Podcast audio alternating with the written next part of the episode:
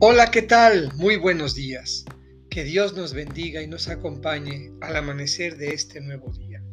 Hoy, miércoles 10 de agosto, la iglesia celebra y recuerda a San Lorenzo, diácono y mártir. Para ello escucharemos un texto del evangelista Juan, en el capítulo 12, versículos 24 a 26. Del Evangelio según San Juan.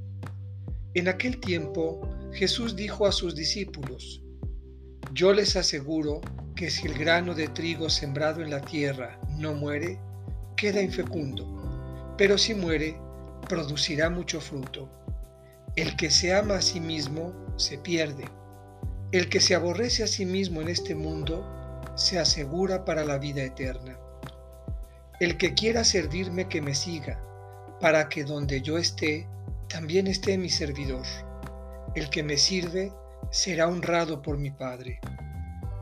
Esta es palabra del Señor. Meditemos. Si el grano de trigo no muere, queda infecundo.